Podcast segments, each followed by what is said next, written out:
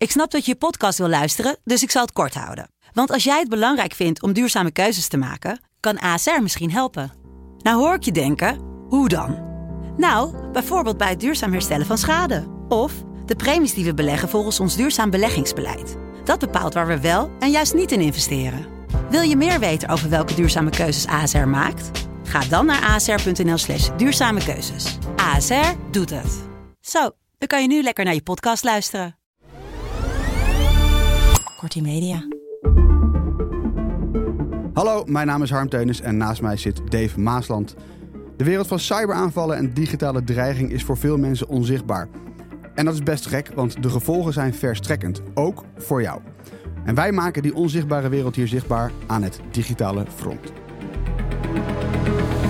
Goedemorgen Dave. Goedemorgen Harm. Het is vandaag vrijdag 23 februari, mocht je niet op de klok hebben gekeken of op de datum. Ehm, dat betekent dat het morgen precies twee jaar geleden is dat Rusland Oekraïne daadwerkelijk binnenviel. Um, maar ja, online is deze oorlog natuurlijk al veel langer aan de gang. Hè? Ja, ik denk dat we in de digitale wereld spreken eigenlijk van al tien jaar oorlog die er gevoerd wordt uh, richting, uh, richting Oekraïne.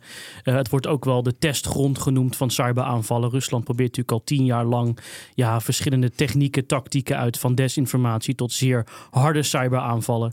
En ja, uiteindelijk zou je natuurlijk kunnen zeggen dat deze oorlog digitaal begonnen is. We zagen in januari in 2022 al een enorme toename van verschillende vormen van cyberaanvallen. En uiteindelijk in ja, de dag voor de invasie eigenlijk twee jaar geleden deze nacht begon de oorlog letterlijk digitaal. En waar we het vandaag over gaan hebben is dat misschien wel het feit dat er tien jaar cyberoorlog is geweest, Oekraïne niet heeft verzwakt, maar misschien juist wel sterker heeft gemaakt. Ja, nou, en dat is dus exact waarom we het in deze aflevering van het Digitale Front uh, gaan praten over het digitale front in Oekraïne. Want ja, hoe is het nou om in een land te wonen um, of voor een land te vechten dat wordt geteisterd door cyberaanvallen en beïnvloedingscampagnes? En Dave, wij zijn de afgelopen maanden uh, zijn wij uh, bezig met een project waar we later misschien ja. meer over kunnen gaan vertellen. Um, we zijn in Oost-Europa geweest, um, uh, maar dus we kunnen iets over Oost-Europa zeggen, maar Oekraïne ja. natuurlijk niet. Dus hebben we iemand uitgenodigd die Oekraïne, in Oekraïne heeft gewoond als correspondent en die nu voor BNR uitstekend verslag doet van de oorlog in Oekraïne en de gevolgen voor Europa. aan tafel zit bij ons Geert-Jan Haan. Ja, en volgens mij is hij de aangewezen persoon om ook onze vraag te beantwoorden vandaag. Dus blijf luisteren, want natuurlijk eindigen we ook met drie cybertips, waarvan één van Harm. En nou ja, Geert-Jan Haan mag er twee voor mij. Geert-Jan, heel fijn uh, dat je er bent. Dit is uh, een introductie nou, zoals je eigenlijk alleen hier kan. Um, ja, ik ga straks een weekend weg met mijn gezin, maar ik denk niet dat ik zoveel complimenten krijg. we, we, we, praten hier alvast een beetje moed ja, in. Uh, Fijn, dankjewel. Uh, wij, wij, kennen elkaar uh, al best wel een tijdje. We hebben samengewerkt bij BNR. Ja. Um, destijds was je ook al bezig met het specialiseren in, in Oekraïne. Wat heeft dat getriggerd?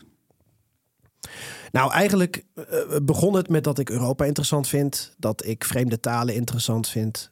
Dat, dat, ik het interessant vind om iets te doen wat niet iedereen doet. Uiteindelijk dacht ik van hé, hey, er komen ook allerlei sportevenementen in uh, Rusland en Oekraïne. Uh, EK-voetbal, WK-voetbal, Olympische Winterspelen. Rusland organiseerde ook nog andere grote evenementen. En nou, met die interesse voor zowel journalistiek als Oost-Europa werd dat de combinatie. En uiteindelijk had ik natuurlijk niet gedacht dat we het zoveel over oorlog zouden hebben. Ik ben wel benieuwd, want wanneer ben jij voor het laatst uh, in Oekraïne geweest? Vorig jaar, uh, in maart. En daarna niet meer. Wel heel veel langs de grens getrokken. Dus ongeveer in, in, in bijna elk Oost-Europees land naast Oekraïne geweest. En het staat op de planning om daar uh, binnenkort weer naartoe te gaan. Ja. Um, waar ik wel nieuwsgierig naar ben, je, je bent dus, nou ja, quasi onlangs nog geweest. Mm. Hoe anders is het land nu dan de laatste, zeg maar, dan toen je die langere periode zat? Oh, dat is sowieso heel anders. Want ik had een appartement in Kiev uh, 2011, 12, 13. En dan heb je het ook over de periode rond het EK voetbal. En toen had ik echt het gevoel van dit gaat, uh, dit, dit land wil verder. Ja. Mensen waren dol enthousiast dat zoiets in hun land werd georganiseerd. En ik herinner me nog de, de WK-finale. Uh, nou, ik ben ook een beetje voetbalfan, dus ook ik had een kaartje voor Spanje tegen Italië. 4-0 tiki-taka vanaf de tribune, dat was ja. weer geloos. Maar ook die avond daarvoor dat Elton John ging optreden in Oekraïne in Kiev. 300.000 man op de been. Ja. Queen zonder Freddie Mercury, maar met Adam Lambert toen eigenlijk voor het eerst. Ook daar 300.000 man voor op de been. Dat land wilde vooruit, dat land wilde ook westwaarts kijken. Een deel van het land Was toen nog wel onder president Janukovic, de eh, pro-Russische president, die dus eh, in 2014 is weggevlucht uit het land. Ik zal het niet te ingewikkeld maken, maar ehm, ik dacht echt, eh, op een of andere manier gaat dit land vooruit. En dat hoeft voor mij helemaal niet per se dan in de westerse invloedssfeer.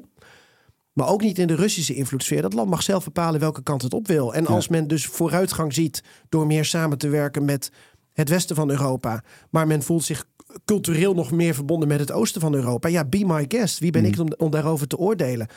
Uh, maar nu uh, ging het uh, een totaal andere kant op. Um, ja, en eigenlijk heeft de invasie twee jaar terug ervoor gezorgd dat bijna iedereen in Oekraïne wel weet uh, dat ze bij Oekraïne willen horen en, en onder de veilige paraplu van het Westen, omdat Rusland een, een vernietigende oorlog voert. Ja, twee jaar al. Um, terecht heel veel aandacht voor de oorlog en voor wat er de afgelopen twee jaar is gebeurd. Nu wel. Uh, ja, nu, nu Ik wel. denk dat het volgende week helemaal inkakt. Ja? Ja.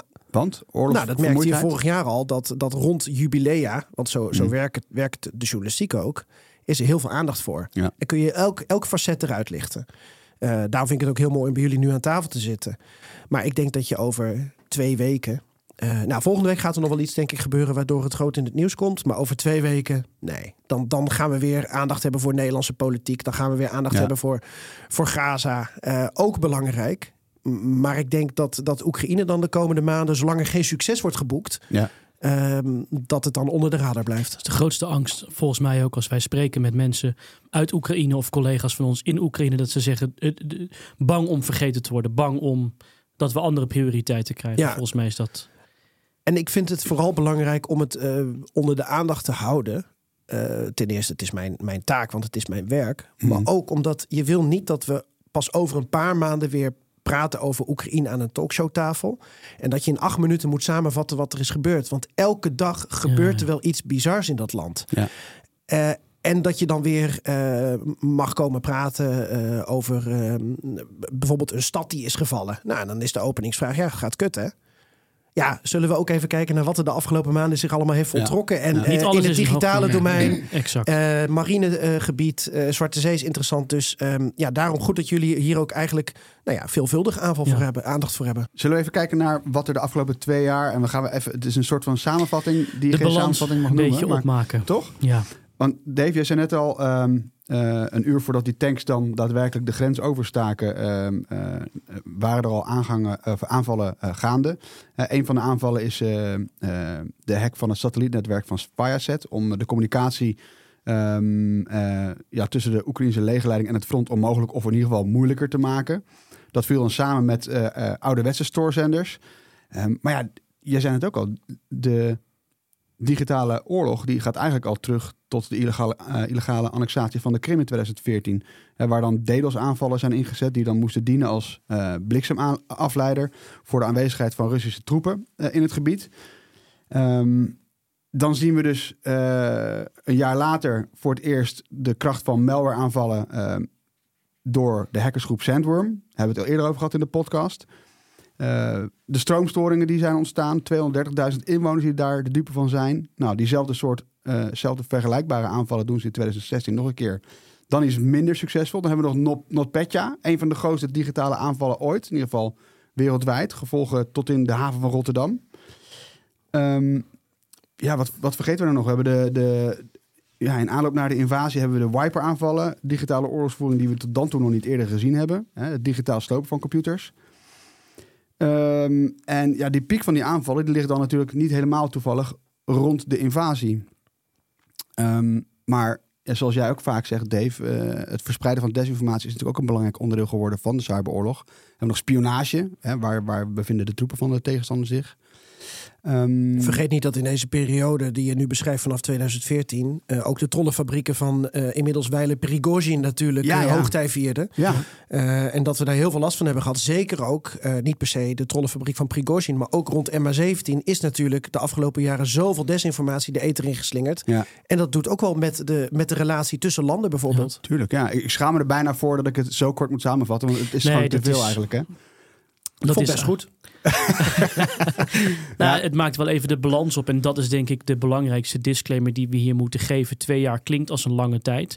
Maar als je het hebt over wat is nou exact de rol geweest van cyber. Of als je nog iets meer uitzoomt, technologie in de oorlog. Ja. Dat is echt te vroeg om definitieve conclusies, denk ik, daarvan uh, van te geven. Wat Ja. wel interessant er zijn gewoon een aantal hele interessante beschouwingen.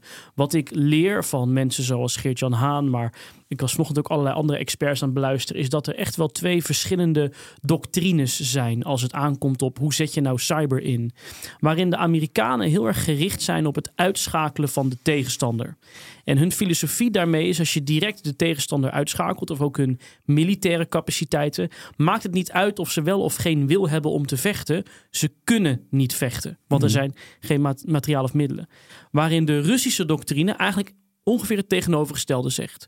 Dus op het moment dat je uitschakelt wat belangrijk is voor de mensen die vechten, dat je daarmee hun wil demoraliseert. Dus ook al hebben ze materiaal om te vechten, ze hebben de wil niet om te vechten. En het interessante is dat je in het begin van de oorlog, wat je allemaal exact beschrijft de afgelopen tien jaar, vooral op dat tweede stuk zat, om te kijken of ze die wil konden aantasten.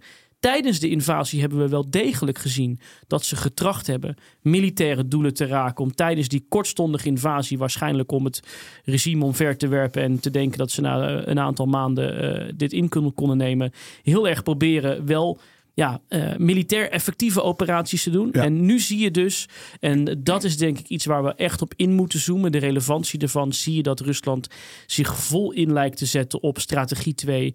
Eh, ondanks dat er rapporten zijn, denk ik dat het een zeer onverstandige strategie is, maar het ondermijnen, desinformatie, inlichtingenoperaties, informatieoperaties, zorgen dat ze zoveel mogelijk informatie hebben om de juiste keuzes te maken. Ik En noemde net al heel eventjes die eh desinformatie-strategie die, Rusland, eh, die Rusland voert. Daar sluit je nu op aan. Maar ehm, de- deze week heeft eh IZ, eh, waar jij toevallig Ja. ook, ook een band Ja. mee hebt, ehm, die gaan met een onderzoek. En ik appte jou daarover. Ehm, want ja, ik, ik zat toch een beetje met de vraag... Ja, we wisten toch al Ja. een beetje dat, dat, dat Rusland desinformatiecampagnes voert. Eh, dus ik, ik neem je, ik neem nou, Geert-Jan, ik neem je ook even mee. Nee, wat, wat, was ook weer, wat was de conclusie van jullie onderzoek? Wat is in ieder geval, ja, wat was het nieuws? Ja, het nieuws is dat we een groep hebben ontdekt die ehm, zeer divers omgaat met desinformatiecampagnes. Eh, uiteindelijk zijn ze begonnen in september 2023 met het aanmaken van allerlei domeinnamen eh, die te maken hadden met Navalny. Eh, waarschijnlijk om heel gericht ja, tegenstanders te overtuigen dat dat legitieme websites zijn die, die dit onderwerp behandelen. Daarnaast richtte deze groep zich vervolgens op het echt binnendringen bij defensieorganisaties, Europese organisaties, wel meer de hackingkant op, informatie. En toen zijn ze binnen een paar weken helemaal omgeslagen naar dus deze desinformatiecampagnes. En wat interessant is, is we hebben eigenlijk alle documenten kunnen onderscheppen die ze hebben gebruikt. Ja, wat- dat wat voor- zie je niet zo vaak. Wat was dan die desinformatiecampagne? Wat deden ze? Ja, ze hebben eigenlijk twee eh, golven daarvan verspreid. De eerste golf maakten ze echt wel gebruik van zeer echt lijkende documenten, bijlagen van het ministerie van Agricultuur en het ministerie van Gezondheid, waarin ze dus focussen op thema's die we allemaal kennen. Eh, let op, eh, Oekraïners, veel naar overheidsfunctionarissen. Door aanhoudende aanvallen is er een tekort aan medicijnen, er is een tekort aan voedsel. Eh, waarschijnlijk gaan we te maken krijgen met eh, tekort aan hitte en verwarming in onze, in onze steden. Dus je ziet dat ze heel erg op die klassieke thema's, die pdf'jes zagen er zeer goed uit, hoe ze opgemaakt waren. En daar zat echt aandacht en tijd in. In december hebben ze nog een campagne gedraaid. En die was wat duisterder. Dat ging veel meer over, nou ja, lieve Oekraïense vrienden. heb een gelukkig nieuwjaar in 2024. En weet je wat? Misschien zou je wat ledematen moeten amputeren. Want ja, ook al heb je maar één been, hoef je tenminste niet te vechten. En dan, dan kom je tenminste geen, geen Russen tegen. En het waren hele duistere campagnes die na een paar weken weer wegappten. En vervolgens in januari gingen ze weer over tot financiële eh, criminaliteit. Dus het laat ook zien hoe deze groepen zich eigenlijk aanpassen aan de doelen die hen verteld wordt. En hoe die lijn tussen criminele organisaties en statelijke, dus organisaties die namens een land iets doen, ja, hoe die grenzen eigenlijk eh, vervagen. Maar wat weten we daarover? Want welke groep zat hierachter? En is het gerelateerd aan, aan dan de Russische geheime dienst? Ja, met zeer hoge mate van zekerheid wijzen wij deze groep direct aan Rusland aan. We hebben niet een groep kunnen aanwijzen die al eerder.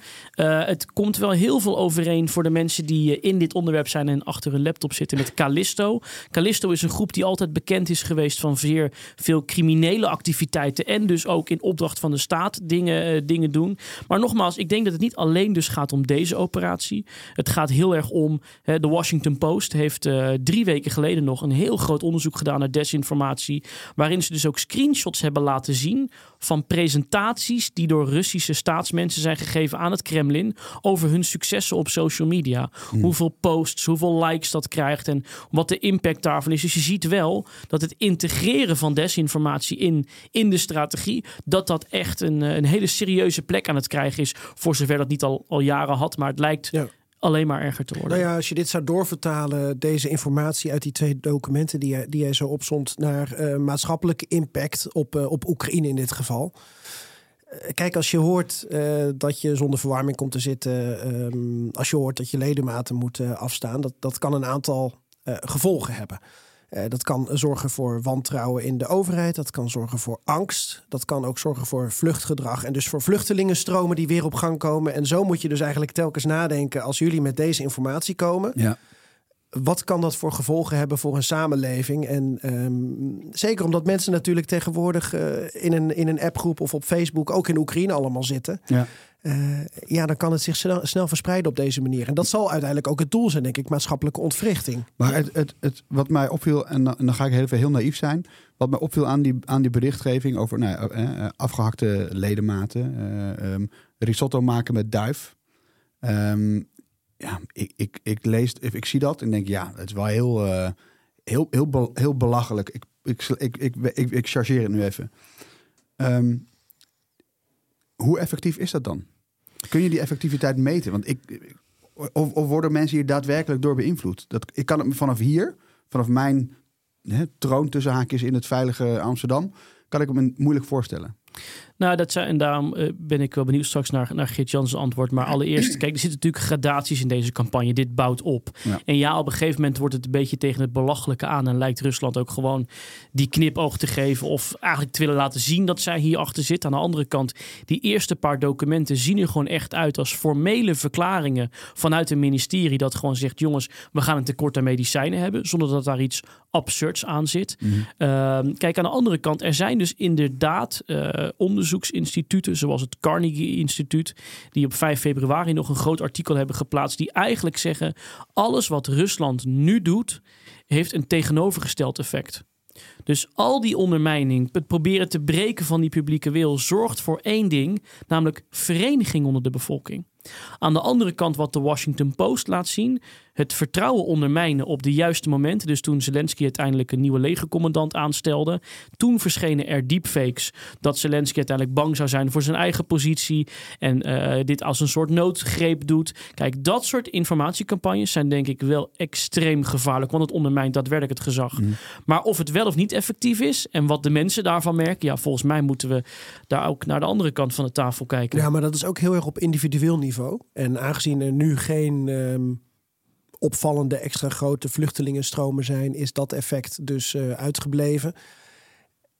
Ik vind het wel interessant om, om na te denken, want ik, ik ben niet de, de journalistenaar om, om, om er zo diep in te duiken. Ook al zou ik alles willen weten natuurlijk. Ik, ben, ik, ben, ik, ik zeg wel eens van, ik ben geen, geen bedweter of beterweter, maar wel een allesweter en een allesvreter. Dus ik vind het machtig mooi wat jullie hier allemaal, allemaal vertellen. Maar dan denk ik wel van, ja, die, die wissel uh, aan, de, aan de legertop van, uh, van uh, Zelensky, dus dat Zaluzhny weg moest en Sirski kwam daarvoor in de plaats, mm. nieuwe opperbevelhebber. Ook daarvan gaan verhalen rond dat Russische desinformatie een rol daarin heeft gespeeld. En tot, tot op de dag van vandaag weten we niet hoe bijvoorbeeld Amerikaanse presidentsverkiezingen zonder Russische desinformatie hadden uitgepakt. Omdat je nooit kan zeggen, volgens mij, dit heeft 1% invloed op 5% invloed of 50% invloed. Mm. Maar ook daarvoor geldt, als er dus in het digitale domein berichten verschijnen over um, dat de een de ander niet kan uitstaan, terwijl die persoon dat helemaal niet zo gezegd heeft, bijvoorbeeld. Ja, dan doet dat wat met je onderlinge vertrouwen. Ja. En op zo'n niveau moet je denken aan dat al die campagnes, dus eh, dat is ook, het lijkt ook soms wel net als die zwerm drones. Schiet maar en kijk maar wat het effect ervan is. En soms schiet er eentje tussendoor en dan heb je misschien wel je beoogde effect. En dat kan dus zijn eh, dat je ehm, frictie hebt tussen de politieke en de militaire top. Ik geef maar even een voorbeeld. Ja, ja. Ja, ik denk ook dat we het zo moeten zien, Harm, dat dit is natuurlijk niet een operatie op zichzelf. Dit is onderdeel van de doelen die Rusland überhaupt naast heeft. En als je natuurlijk Ja. al naar die tien jaar kijkt, al die campagnes die nu samenkomen, en elke keer weer een. Het is denk ik een, een- ja, het, het continu een kant opsturen. Eh, van een, eh, en ik denk ook, dat is wel echt iets wat we denk ik moeten onderzoeken in deze uitzending. Kijk, er zijn twee kampen als je het hebt over cyberoorlog, informatieoorlog. Eh, de een spreekt van geen relevantie van cyber op het militaire gebied. Het heeft niet of nauwelijks invloed. De andere zegt, dit is de oorlog waarin we voor het eerst zien wat cyber teweeg kan brengen. De waarheid ligt zeker ergens in het midden. Eén ding is zeker, cyber en informatie is niet doorslaggevend of beslissend in deze oorlog, nog niet. Maar hoe wij als het Westen hier naar kijken en er nu mee omgaan, is wel beslissend voor onze toekomst. Want alles wat straks niet absurd is, Har, maar wat echte beelden zijn, zoals wij kunnen worden beïnvloed in Nederland. We zien allemaal wat er mogelijk is. En dat gaat allemaal wellicht een keer gebeuren. En Ja. dat betekent dat wij nu de tijd hebben. We hebben het heel vaak over, was Ru- Rusland nou zo slecht? Nou, zoals Louis Vergaal zou zeggen, het moet misschien vaker gaan dat Oekraïne waarschijnlijk zo goed was. En de weerbaarheid die zij hebben getoond, ook als samenleving en ook de vitale infrastructuur, daar moet het veel vaker over gaan. En de vraag is, die weerbaarheid, als we dat vertalen naar Nederland, ja, daar zal, eh, dat, dat zal misschien op een ander niveau zitten dan, dan Oekraïne. Ja. Wat, ik nog wel even af, afvraag. eh, we hebben nu natuurlijk even gehad over die desinformatiecampagne waar, eh, waar Dave, eh, waar IZ onderzoek naar deed. Ehm, wat ik me wel afvraag, Geert, dan misschien heb jij daar zicht op. Doet Oekraïne dit andersom ook? Als in desinformatiecampagnes in Rusland of misschien wel in de bezette gebieden, Donbass, de Krim? Ja, maar niet op zo'n grote schaal volgens mij. Ik heb er geen, eh, geen groot eh, of goed overzicht van. Maar ze zijn natuurlijk wel constant bezig met dat informatiedomein, om het dan maar even zo te noemen. Ja. Eh, Om, je, om je een beeld te schetsen van iets waar we mogelijk nog op doorgaan. In Oekraïne is iedereen bezig met de oorlog. Het gaat altijd heel vaak over hoeveel mensen hebben ze nu aan het front. En Mhm. hoeveel mensen moeten er gemobiliseerd worden. Maar iedereen draagt op zijn of haar manier een, een steentje bij. En dat zit hem bijvoorbeeld ook in de, in de PR-filmpjes, in de social media. Elke keer als een eh, oliedepot in Rusland door een Oekraïense drone wordt geraakt, wordt er een kekfilmpje van gemaakt. En dat wordt verspreid.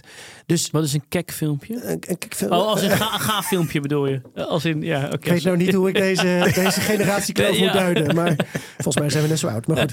Ehm, ik denk dat Oekraïne dus op dit moment eh, meer bezig is met eh, de eigen samenleving bij elkaar houden. Door eh, het informatiedomein en het digitale domein te gebruiken. Ja, dan, dus successen vieren. ja, dan aanvallen uit te voeren op de andere kant. Mhm. Maar het gebeurt wel degelijk. Daar ben ik van overtuigd. Ja. Alleen we hebben er niet zoveel zicht op. En nou ja, weet je, mag ik dan toch een, een oproep doen in deze podcast? Richting collega-journalisten. Ik zou het echt ongelooflijk belangrijk vinden als we dat, dat, dat digitale domein nou eens meenemen in alle overwegingen die we maken over hoe het ervoor staat in deze oorlog. En ook het aspect desinformatie. Eh, Oké, er eh, wordt een eh, legerleider in Oekraïne eruit gekikt. Zou het kunnen dat desinformatie daar een rol in heeft gespeeld? We zien protesten aan de grens tussen Oekraïne en Polen. Ja. Daar staan allemaal boze blokkerende boeren. Ja. Eh, waardoor de uitvoer van Oekraïnse eh, producten en goederen niet op gang komt. Zou het kunnen dat Russische desinformatie daar een rol in heeft gespeeld? En een, een, een lontje in het kruidvat? Elon Musk, hè? Ja, ik, ik dacht, ik noem zijn naam toch maar even. Ja, hij is maar genoemd. Want ik heb nog een, een, een interview zitten lezen met ehm eh, Michail eh, Fedorov. Dat is de eh Oekraïnse vicepremier, de digitale kroonprins van Ja, de Oekraïne. minister van digitale transformatie. Ja, innovatie. eh, hij is ook hoger in de boom komen te zitten afgelopen jaar. Ja, en die is dus ook afgelopen week weer gevraagd: van, ja, hoe zit het nou met die Elon Musk en met die Starlinks die Rusland zou hebben? En je- merkt ook al gaan de verhalen rond over dat Rusland Starlinks heeft, al dan niet via derde landen, dat ze in Oekraïne toch nog steeds Elon Musk niet willen afvallen Mhm. vanuit de overheid, omdat ze bang zijn dat het gevolgen voor henzelf heeft. Dus ook op dat niveau eh, moet je duiden wat er gebeurt. En, en eh, er zitten dus twee landen mogelijk van hetzelfde walletje te eten dat Elon Musk heeft, die ook Ja. nog eens op X een gigantisch platform heeft. Waar ik trouwens de laatste tijd zelf merk, ervaar dat, er, dat die trollenfabriek weer helemaal open is gegaan.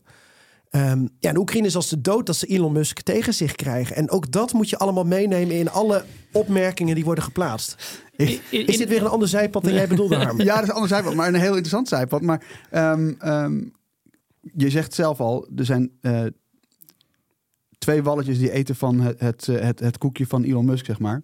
Ik zei het iets anders, maar Ja, ik vind het ook goed. Eh, maar Elon Musk nou ja, profiteert misschien niet, maar hij, hij uiteindelijk belanden zijn producten aan twee kanten van het front. Ja. Zowel aan de Oekraïnse kant als aan de Russische kant. Nou, je hebt denk ik Erdogan en je hebt Musk. Dat zijn volgens mij eh, twee hele grote winnaars eh, eh, van, van deze oorlog. Met, met dat zij uitstekend kunnen samenwerken met beide partijen. Ja. Op het In- eerste gezicht. In hoeverre heb jij zicht wat die rol van technologie is aan echt, echt het front? Dus de soldaten die daar door middel van Telegram de bewegingen van andere troepen in de gaten houden, propaganda. In hoeverre heb je daar zicht op wat de impact daarvan is? Die, eh, daar heb ik een beetje zicht op. En ik denk dat we dan een aantal punten gewoon moeten aanstippen. En dan laat ik het aan eh, host Harm om, eh, om ergens op, op door te gaan. We hebben een aantal digitale... Kijk, een nieuwe bijnaam, Ja. host Harm. We hebben een aantal digitale platformen in Oekraïne. We hebben er wel eens eerder over gesproken, over het platform Dia. Eh, daar zijn tegenwoordig ook nog platformen als Prozoro en eh, Trimbita bijgekomen. Leg ze toch heel even uit. eh. Dia is eh, denk ik het eh, belangrijkste digitale platform in Oekraïne. eh, waar inmiddels meer dan 20 miljoen Oekraïners ook zich hebben geregistreerd. Echt actuele cijfers ontbreken. En dat is eigenlijk gewoon de digitale maatschappij voor de Oekraïner. Dus daar zitten alle hun documenten in. Rijbewijs, paspoort. Ja. Dat is ook belangrijk voor als ze naar het buitenland gaan. Want we weten dat er miljoenen Oekraïners in het buitenland verkeren. Maar eh, in die app kunnen ze ook, ehm, stel je zit in bezet gebied en je hebt uiteindelijk toegang tot die app als Oekraïner, dan kun je daar de locatie aangeven van waar eh, bijvoorbeeld het Russische hoofdkwartier zit of waar een Russisch wapendepot zit. En op die manier, Flitsmeister, maar dan letterlijk voor. ja, klikmeister voor het goede doel. Ja. Ja, en dat is een voorbeeld. Daarnaast eh, heb je natuurlijk dat iedereen bijdraagt aan deze oorlog. Dus ook dat een, eh, eh, een vriend van mij, die is op dit moment met een 3D-printer thuis. Die is nog niet opgeroepen om in dienst te gaan, maar die heeft wel een 3D-printer thuis waarbij hij eh, propellertjes print voor aan een drone die dan een granaat in een loopgraaf kan droppen. Ehm, dus dat, en dat maken ze van plastic. Ehm, dus dat, er wordt heel veel plastic in gezameld ook. En dat gaat dan naar het front. En, en, en zo is iedereen ermee bezig. En kijk je naar het front zelf. En dan kijken we ook naar drones en electronic warfare. Ja, wat ik begrijp van de experts... is dat dat een strijd is die zich de komende jaren nog meer gaat ontvouwen. We weten niet precies wat de uitkomst is. Want ik moet zeggen dat zowel Oekraïne als Rusland... echt op hoog niveau aan het leren is en doorontwikkeld. Qua drones. eh, Qua drones, dan? maar Ja. ook qua jamming. Juist. Ehm, dus ja, als Wil je je, jamming goede, nog even toelichten? Jamming, wat houdt dat ja, precies in? ver- verstoren van, Ja. van hoe de drone als het ware eh, Geen signaal meer vliegt. heeft en eh, uiteindelijk... Ja, niet zijn doel ja, bereikt. Dus je hebt een hele goede aanvaller en een hele goede verdediger aan beide Ja. kanten. Dus je krijgt ook een soort misschien wel drone-padstelling. Maar we weten niet welke ontwikkelingen de komende twee jaar daar allemaal in doorgaan. Dat wordt best wel eh, spannend, denk ik, om te volgen. Maar wat je wel hoort, tot slot Harm als laatste puntje, en dan mag jij het weer oppakken. wat je wel hoort is dat ehm, militaire analisten er niet van overtuigd zijn dat drones ehm, de conventionele oorlogsvoering gaan vervangen. Dat drones belangrijker zouden zijn dan artillerie. Het gaat nu heel erg om dat Oekraïne tekort heeft aan munitie. En natuurlijk, ze zijn enorm aan het investeren in drones. Ze hopen eind dit jaar 2 miljoen drones erbij te hebben. 1 miljoen uit eigen productie, 1 miljoen uit een drone-coalitie die zo'n 20 westerse landen als bondgenootschap opzetten. Maar ehm er wordt dan als argument gegeven: eh, munitie, kogels heb je altijd nog sneller bij de hand dan dat je een drone op een doel hebt. Eh, munitie kun je niet jammen. Nee. En, en zo zijn er argumenten waar, waardoor de experts zeggen: het zijn. eh, Drones moet je zien als een, als een aanvulling, Ja, exact. Ja. maar niet per se als de heilige graal waar je alles mee kan regelen. Ja, een Tot heel, zover mijn samenvatting, Ja, eh, eh, jongens. een hele stomme... Misschien hebben we wel eens een keer gezegd... Kijk, Steve Jobs zei natuurlijk ooit van... joh, technologie is als een fiets voor de hersenen. Je kan dingen sneller bereiken. En ik, ik, als ik jou ook zo hoor... uiteindelijk in alles wat we nu zien... en of het nou cybertechnologie, drones, hacking, iets anders is... is het uiteindelijk allemaal een aanvulling, is het allemaal een versterking op wat er, wat er al is. Het is niet zozeer dat het compleet iets nieuws veroorzaakt, eigenlijk, wat je ook zegt. Nee, misschien is het in de Zwarte Zee wel deels game-changing geweest. Dus de Zwarte Zeevloot van de Russen is uit het westelijke gedeelte uh, weggejaagd. Um, terwijl Oekraïne geen marine heeft. Dus dat is best knap als je er zo over nadenkt. Ja. Zeeslagje zonder, zonder schepen. Uh, maar met name zeedrones hebben daar ook wel een rol in gespeeld. En ook in, in eigenlijk uh, angst aanjagen van, van Russen. Want je ziet, zodra een Russisch vliegtuig uit de lucht wordt geknald... of zodra een Russisch schip te, tot zinken wordt gebracht dan deinzen ze terug en dan denken ze na over waar ze bijvoorbeeld hun haven willen hebben. En daar hebben de drones denk ik wel een, eh, de zeedrones dan, ja, ja zo worden ze genoemd in ieder geval, de onbemande ja. zeedrones. Die hebben daar denk ik wel een belangrijke rol in gespeeld. Wat denk ik wel echt game-changing is aan cyber en aan technologie, is dat dingen opeens veel meer schaal krijgen. Kijk, desinformatie is niet nieuw. Wat, wat bedoel je met schaal? Uh, dus de omvang. Stel je nou eens voor, hè, de conflict situatie verbreedt zich en wij raken ook in conflict, et cetera hoe snel je nu als tegenstander in Nederland een complottheorie viraal kan laten gaan. Mhm. Hoe snel, hoeveel mensen je kan bereiken. Hoeveel bedrijven je in één keer aan kan vallen. Uh, wat technologie doet, is verandert echt de schaal van oorlogsvoering. Mhm. Je kan daarmee zoveel meer andere landen, theorieën, mensen tegelijk bereiken in hun hoofden en in hun harten soms ook om ze te beïnvloeden. Dat, en we zien al in de samenleving überhaupt dat mensen moeite hebben met die exponentiële groei aan technologie. Vorig jaar waren we nog, oh leuk, ChatGPT kan e-mails schrijven. Nu opeens hebben we met Sora ultra-realistische video's die opeens met een paar seconden gemaakt worden. Het gaat te hard. En de vraag is ook of wij als samenleving, qua weerbaarheid, kunnen we snel genoeg reageren op die ontwikkelingen. En dat is waarom ik zeg, technologie was misschien niet, of is niet beslissend in deze oorlog. Mm. Maar wat wij nu hiervan leren, is wel beslissend voor de volgende oorlog ik, ik wil toch nog eventjes, uh, Geert-Jan, jij noemde net al even Dia, hè, die, die uh-huh. soort van alles-app van Oekraïne. Uh-huh. Maar ik wil toch even met z'n drieën nog even kijken of we nou ja, eh, zichtbaar kunnen maken hoe het is om in Oekraïne te leven of vechten dus in deze tijd. En je noemde net ook al die drones en, en maken van propellertjes. Uh-huh. Um, je, je noemde net uh, Dia, die app. Ja.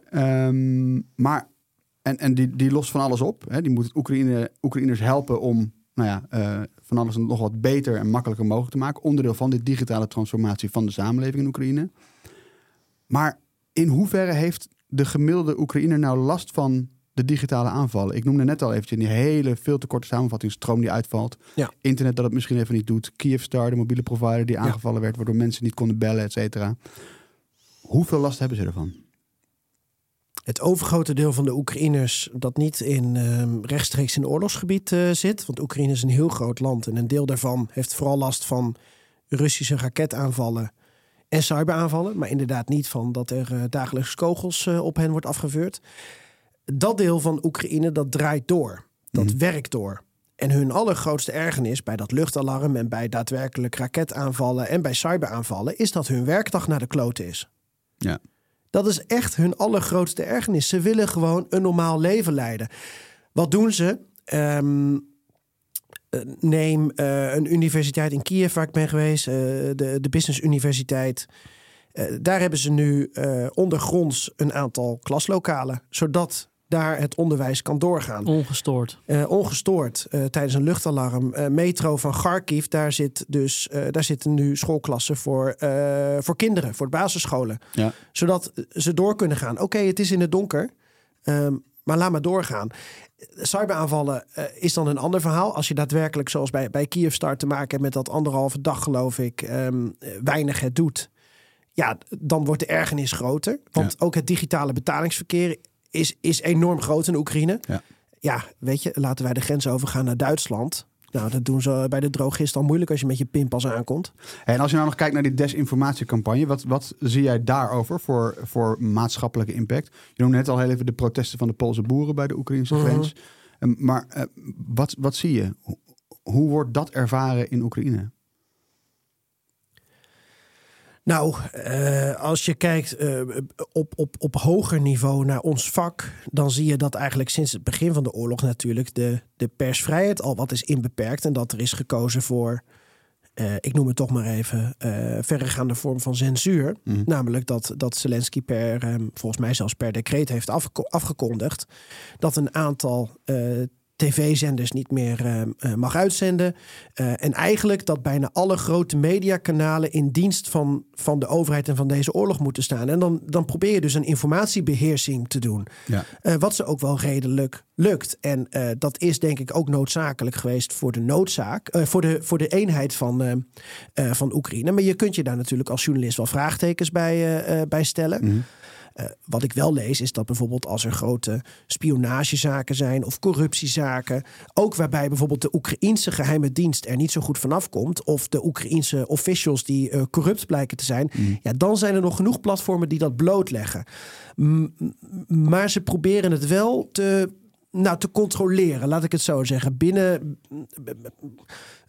Ik zou het als journalist niet helemaal pikken, maar ik zou er op, op deze manier nog net begrip voor hebben. Ik, ik draai iets weg van jouw vraag. Nee, nee, trouwens, nee, dat is maar prima. ik, ik, ik vond het interessant om op dit niveau het ook even, Ja.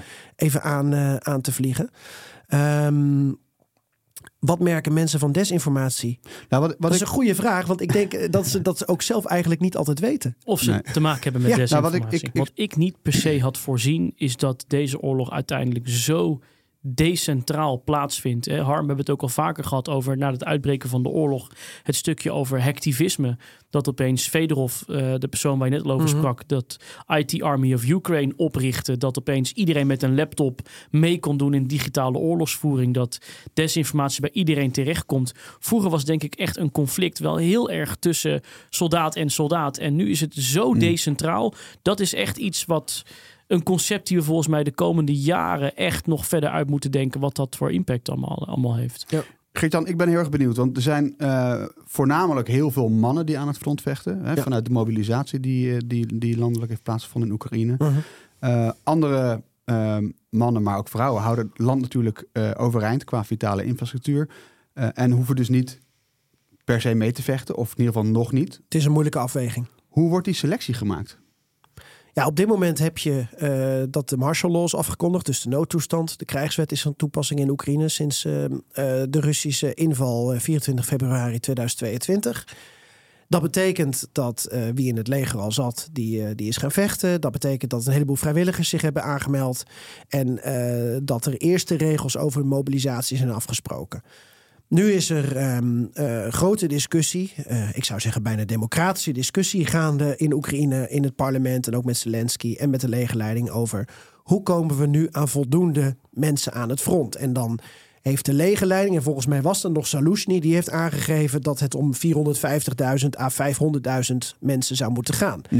Zelensky ehm, vond dat moeilijk, omdat hij ook wel snapt dat het draagvlak in Oekraïne voor mensen om zomaar naar het front te gaan groot is. Want ze horen natuurlijk de meest verschrikkelijke verhalen over hoe die mensen terugkomen, namelijk niet levend. Ja. En ehm, het gaat vaak over dat Rusland in een oorlogseconomie, eh, hè, dat ze een oorlogseconomie hebben. Dus dat ze zomaar bedrijven hebben eh, kunnen opdragen om ehm, voor de oorlog als het ware productie te gaan draaien. Ja, in Oekraïne zijn het allemaal veel meer dilemma's. Want je wil aan de ene kant naar de EU, dus dan moet je aan allemaal wet en regelgeving eh, voldoen. Dat, dat proberen ze ook op alle ministeries, dat proberen ze bij bedrijven. Ja. Tegelijkertijd moet je eigenlijk omschakelen naar een oorlogseconomie, want je land wordt aangevallen. Tegelijkertijd probeer je iedereen in je land te houden. En dat doe je door het gevoel te geven dat er niet overal oorlog is. Dus in een stad als Kiev probeer je mensen, waar ook 3 miljoen mensen nog zitten, probeer je mensen het gevoel te geven van hé, hey, hier wordt gewoon geleefd, hier wordt gewoon gewerkt, hier kun je uit eten. Eh, er is nog een avondklok. Dat is omdat er s'nachts veel gebeurt wat wij niet mogen weten. Ja. Met name op het gebied van eh, vervoer van, ehm, eh, van mensen, van wapens naar het front. Dat soort, dat soort dingen, zeg maar. Ehm, ze proberen zo, zo normaal mogelijk te leven. En dat botst dan ook met het idee van een nieuwe mobilisatiewet. Ja. En de nieuwe mobilisatiewet probeert al met een heleboel dingen rekening te houden. Eh, maar dat geldt dus voor de militairen als voor eh, de maatschappij. Voorbeeld, je hebt mensen die ehm, 27 jaar zijn. Dat is op dit moment de minimumleeftijd om naar het front te gaan. Dat wordt verlaagd naar 25 Ja. waarschijnlijk. Dan denk jij, wat gebeurt er met die jongens tussen de 18 en 25? Want dat zijn toch fitte infanteristen. Die kunnen lopen als een malle. Ja. Oekraïne heeft een, een, een populatiegat. Heeft een, een probleem met dat ze eh, veel minder jonge mensen hebben. Eh, dat heeft te maken met vroeger, dat er toen minder baby's werden gemaakt. En ze willen natuurlijk wel dat Oekraïne als soeverein land en ook met Oekraïners blijft bestaan. Dus ze moeten nadenken over hoe ze niet Ja, elke generatie slopen. Ja. En je hebt het ook al gehad over, en dan laat ik eh, Dave interrumperen. Je hebt het ook al gehad over ehm, dat iedereen zijn steentje bijdraagt aan deze oorlog. Ja. En dat moet je niet onderschatten. Je moet niet onderschatten dat er nu dus ook draagvlak is, omdat er ook mensen zijn die die kekke PR-filmpjes van achter de computer mogen maken. Die Ja. vanuit huis eh, onderdeel zijn van de Droek Army. Droek als in druk, als in 3D-print Army. Ja. En ja, dat pakt tussen politieke top en bevolking, dat wil je toch op een bepaalde manier eh, behouden. Maar iedereen snapt, je moet ook mensen hebben die daadwerkelijk die conventionele oorlog uitvechten. En Ja. ja, ik vind dit zo'n zo'n bizar dilemma. Het is echt, ehm, Ja, en- en het is echt super moeilijk. De mensen die het, het land draaiende houden, letterlijk de vitale infrastructuur eh, draaiende houden. Ja. Eh, als je wil zorgen dat de mensen uit eten kunnen blijven gaan, ja, eh, ergens moet ook, dat moet ook allemaal verzorgd worden. Nou ja, en we houden, we, we, we, we zien nu al dat Oekraïne handje ophoudt en veel geld krijgt, steun van, vanuit Europa. Ja, als, als die economie ook niet zou draaien zoals die nu draait, en ze hebben volgens mij al een, een, derde sowieso eh, verloren, Hm. ehm, ja, dan moeten ze nog meer handje ophouden. Ja. En wat doet het dan weer met het draagvlak vanuit ons? Ja. Het is een constante wisselwerking tussen van alles en nog wat. Iedereen heeft dus zijn eigen rol. Ehm, zo Ja. is er ook een rol voor ethische hackers. Wat Ehm, een mooi bruggetje. Ja, toch? Twee dagen eh, na, na het begin van de oorlog richtte de minister van Digitale Transformatie, jullie noemden net, net al eventjes, ehm, het IT Army of Ukraine op. Ehm, dat ging met de volgende tekst. We hebben digitaal talent nodig. Alle operationele taken worden hier weergegeven met een linkje erbij. Er komen taken voor iedereen. We blijven strijden aan het cyberfront. De eerste taak op het kanaal is voor cyberspecialisten. Dus ze zoeken dus mensen om mee te strijden aan, heb je hem, het digitale front. Er zitten op dit moment zo'n 151.000 volgers in een Telegram groep. Die volgen wat er gebeurt, wat de oproep is vanuit deze organisatie. Die dus geïnitieerd is in eerste instantie door de minister. Maar nu niet gerund wordt door de overheid. Er zitten gewoon vrijwilligers achter. Die hebben wel contact met, maar niet meer dan dat. Voor zover ik begrijp. Er doen een paar duizend mensen eh, actief aan mee. En ze voeren, vooral DDoS aanvallen uit. Dus ehm, Dave, dan moet je me corrigeren als ik het verkeerd zeg. Maar servers van websites en andere diensten zoveel mogelijk eh, bestoken met informatie zodat ze down gaan. Zoveel mogelijk mensen ergens naar binnen gooien. Dat, ik ik heb het wel eens eerder gezegd, alsof 100.000 mensen de bijenkorf tegelijk ingaan. Ja, dan kan een kassa het ook niet meer aan. En dan die winkel Ja. denkt van ja, we zitten gewoon, eh, gewoon vol. Exact. Nou, ze hebben hun eigen tools ontwikkeld, waardoor iedereen in feite mee kan doen met die aanvallen. Dus als Dave, eh, als jij dat zou willen, dan zou je dat programma kunnen starten en dan kun je meedoen met die aanvallen. Hoef je verder niks voor te doen. Ik raad dat niemand aan.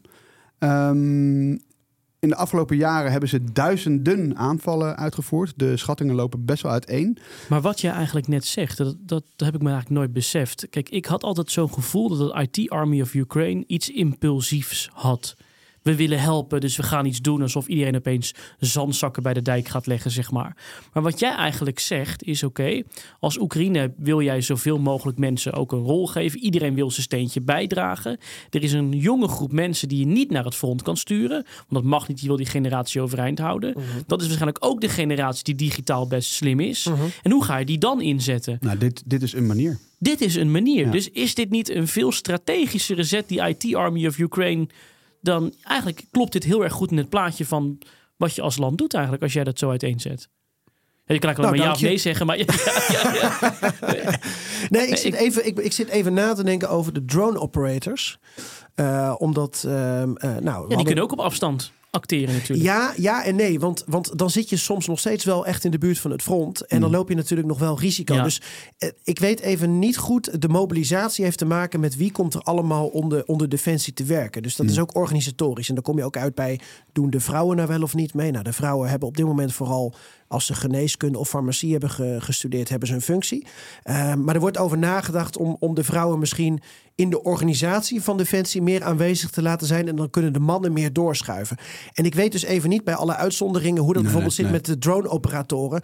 of dat dan ook jonge gasten kunnen zijn. Eh, maar als die dan weer in de buurt van het front zijn... ja, dan loop je wel weer een risico natuurlijk. Maar feit is natuurlijk wel dat dit eh, eh, misschien uit noodzaak geboren, want er was niet echt iets om terug te kunnen slaan. Althans, los van de, de diensten die Oekraïne zelf heeft, de geheime dienst, et cetera.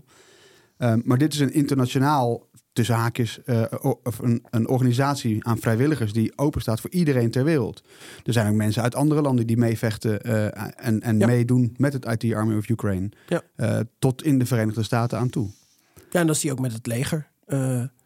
Ook conventionele oorlog. Dat, dat er een vreemdelingenlegioen is, maar dat Zelensky nog deze week heeft aangegeven dat buitenlanders in de Oekraïne ook onderdeel van de Oekraïnse krijgsmacht kunnen, kunnen worden. Het is deels uit nood, maar deels zegt het ook wel weer wat over de, de eenheid en misschien ook wel het bondgenootschap nu met, eh, met het Westen. Ja, en aan de andere kant, dus dat zien we in, in het cybergebied. En dat is misschien ook wel een beschouwing naar waar, waar gaat dit allemaal heen. We zien gewoon die aanwijzingen. En ik hoor meerdere Amerikaanse topmensen dat zeggen. Dat er echt wel sprake is van een alliantie ook aan de andere kant. Rusland dat met China samenwerkt. Dat met Noord-Korea samenwerkt. Dat, dat, dat daar signalen van zijn. En dat zie je in digitaal gebied ook. En dat is denk ik ook wel een, ja, een, een angst die er is. Is dat ook op digitaal gebied en ook technologiegebied, drones. Ja, dat landen als, eh, als China, als Iran, et cetera, zich daarin gaan mengen. En echt wel ook weer digitaal gewicht in de strijd gooien. Dus dat dit eh, ja, eh, alleen maar erger wordt Ja. dankzij die landen. Eén hele korte opmerking daarover. Oekraïne werkt toe naar pariteit. Dus het idee van dat ze evenveel hebben als de Russen. Dat, dat zullen ze qua manschappen denk ik nooit krijgen. Maar in ieder geval eh, qua munitie, materieel eh, en Digitaal. eh, ja, ja, ja. digitaal. En, en moreel dan boven de. Russen en qua manschappen onder de Russen. Als ze pariteit bereiken, hopen ze natuurlijk dat kwaliteit de doorslag gaat geven. Dus dat Oekraïne samen met zo'n 50 à 60 eh, partners over de wereld, met name westerse partners, dat wat zij leveren, dat dat van hoger niveau is dan wat Rusland en Iran en Noord-Korea leveren. En hebben ze ook dat niet wordt gewoon dan gelijk? dat wordt het eindspel. Hebben ze ook niet gewoon gelijk? Omdat er is een rapport ooit uitgekomen van Why Big Nations Lose Small Wars. Dat zij zeggen, ja, uiteindelijk als je als groot land ergens strijdt, uiteindelijk in je eigen land is het nooit strijd op leven en dood. Dus die steun neemt altijd ergens een keer af. En in het land wordt aan wordt gevallen, daar is het letterlijk een strijd op leven en dood. Wat een gigantisch voordeel oplevert, wat we gezien hebben in heel veel kleine oorlogen, die Amerika ook nooit. Dus is dat ook niet gewoon, als er een endgame voor Oekraïne is, dat zij in ieder geval niet moeten verliezen en Rusland moet in ieder geval winnen. Ja, alleen we weten natuurlijk niet ehm, hoe zich dit uiteindelijk gaat ontwikkelen. Zeker qua westerse steun. En dat maakt, er er zijn zoveel variabelen. Dus dit zou de, de endgame kunnen zijn. Wat zie je als de meest, meest logische endgame? Oeh. Ehm, ik kan nu een hele duistere Rob de Wijk zijn. Of ik kan een hele optimistische Geert-Jan Haan zijn. En misschien moet ik het ergens in het midden laten doen. Ik zou het lekker bij jezelf houden. nee, maar ik, kijk, Geert-Jan, jij volgt dit. eh, je volgt wat er in Oekraïne gebeurt al jaren. Ja. Ehm, ik, ik denk dat jouw duiding eh, voor nu het meest waardevol is. Nou, ik, ik hou dus heel veel slagen om de arm, dat zeg ik er wel bij. Omdat er dus zoveel variabelen zijn. Eh, variabelen zijn de Russische economie. Eh, variabelen zijn de kwaliteit van de Russische wapens. De digitale ondersteuning. Ik kan niet inschatten of er een... Kijk, als Microsoft Oekraïne helpt...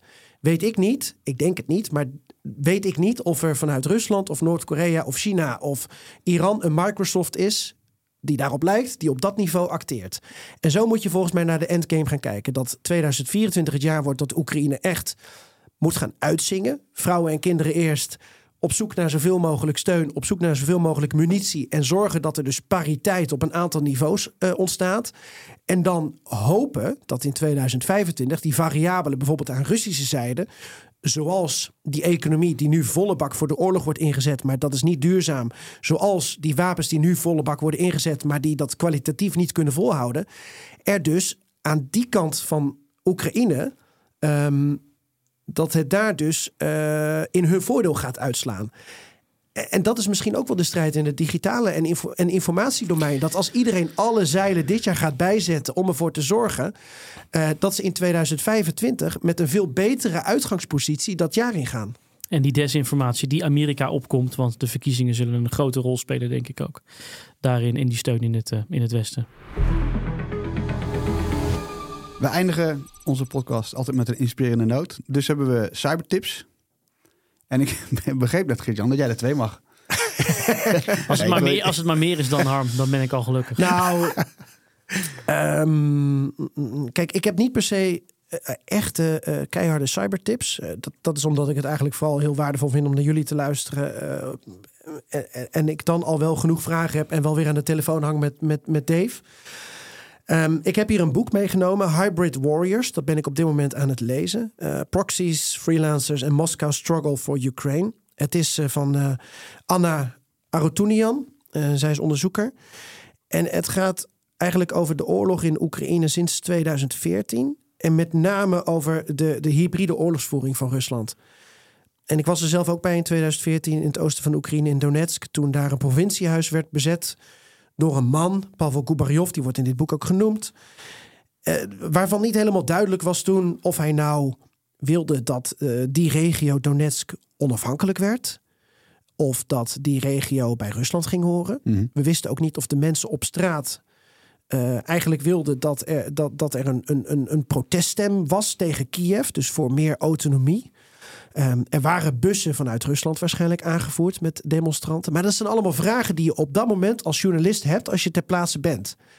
En je bent maar op één plek. Je hebt dat overzicht helemaal niet. Nee, dat kan niet. Nee. En ik ben dus nu dit boek aan het lezen van, van, van Anna, die hier de afgelopen jaren onderzoek naar heeft gedaan. Van, van wat heeft Rusland sinds 2014 nou eigenlijk geprobeerd? En moeten we wel spreken van separatisten? Moeten we wel spreken van separatisten ook die MH17 hebben neergehaald? En eigenlijk heeft de rechter pas kort geleden nog aangegeven dat het in feite lijntjes naar Rusland zijn. Die, die aangeven dat, um, dat het de Russische verantwoordelijkheid was om te voorkomen dat MH17 werd neergehaald. Terwijl toen, toen het gebeurde, hadden we het nog, nog bijna. We hebben zelfs het woord rebellen genoemd. Ja. We hebben het nu ook over Houthi-rebellen. En taal doet ertoe. En dat is wat ik heel erg leer van, um, van dit boek. En um, ja, qua hybride oorlogsvoering en desinformatie zit er ook wel een, uh, een linkje naar jullie. Mooie link. Mooi. Ik ga niet overtoeven dit, denk ik. Nee, ik ook niet, maar wel iets leuks. Jullie willen misschien na het luisteren van deze podcast... Harm, je wil, misschien wil je zelf wel aan de slag met het hacken van een AI-model. En dat kan. En daar is een hele grappige website voor.